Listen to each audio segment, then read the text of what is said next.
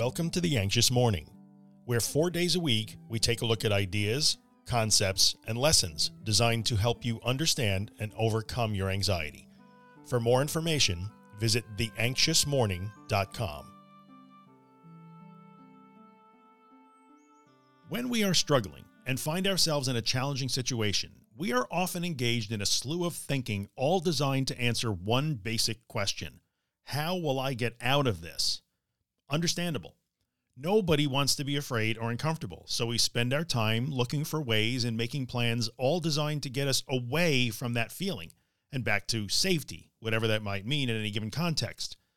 Let's look at somebody with panic disorder that finds themselves in the middle of what feels like an overwhelming situation where a meltdown is bubbling and feels imminent. This person will likely look for exits, calculate the amount of time before they can run out of the situation and find all the ways they can be rescued when the situation gets out of hand and the too much line is crossed. You might relate to this because you've done it or you're still doing it. Now let's look at that same person, say 10 months into their recovery. They've been working at it, having the usual ups and downs, and much progress has been made. That same situation that once felt overwhelming and triggering doesn't really feel that way anymore, mostly. As is normal in recovery where things are never in a straight line or black and white, our recovering friend is willing to go into that situation now, but isn't yet totally confident in their recovery.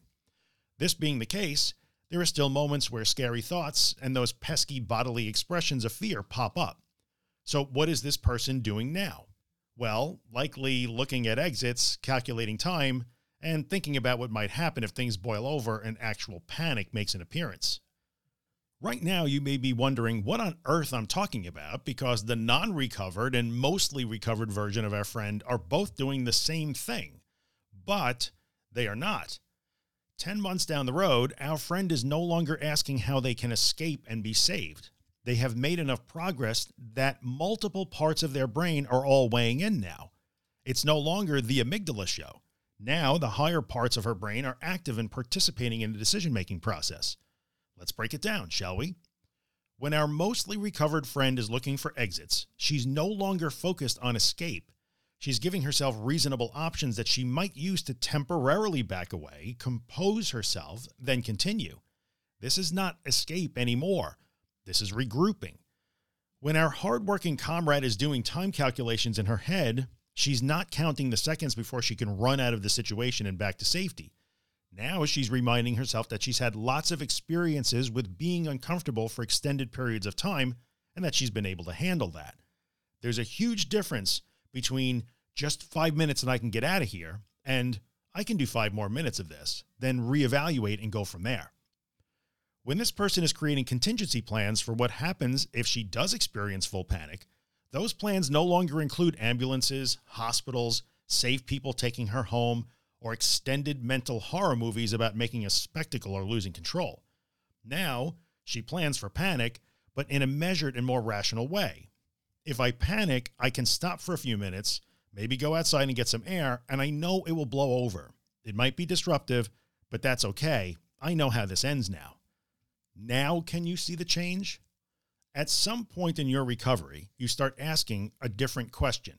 You stop asking, how can I escape this? You start asking, how shall I handle this? Sometimes people hit this important milestone but can't see it and wonder if they are really making progress. They chide themselves for still looking for exits even when the way they use that exit is totally different than it used to be. On a surface level, it might seem like nothing has changed, but the immediate targets have totally changed. And therefore the question that drives that anxiety plan is based on competence and growing confidence rather than on fear. How often have you heard me tell you that recovery is realizing that you don't have to fear your own body and mind? When you start to have this realization, you no longer have to build mental escape models. You start to build mental navigation models. Both models might use the same parts, but they are used in very different ways. It's subtle, but it really matters. Today, you might still be asking how you can escape, but at some point you will start asking how you will handle because you'll know that you can do that and you'll just need to decide how to do that. If you're enjoying the Anxious Morning podcast and would like to get a copy delivered every morning into your email inbox, visit theanxiousmorning.email and subscribe to the newsletter. If you're listening on Apple Podcasts or Spotify or some platform that lets you rate or review the podcast, leave a five star rating. Maybe write a quick review to let other people know that you love the podcast so they might find it too. It really helps me out. Thanks a bunch.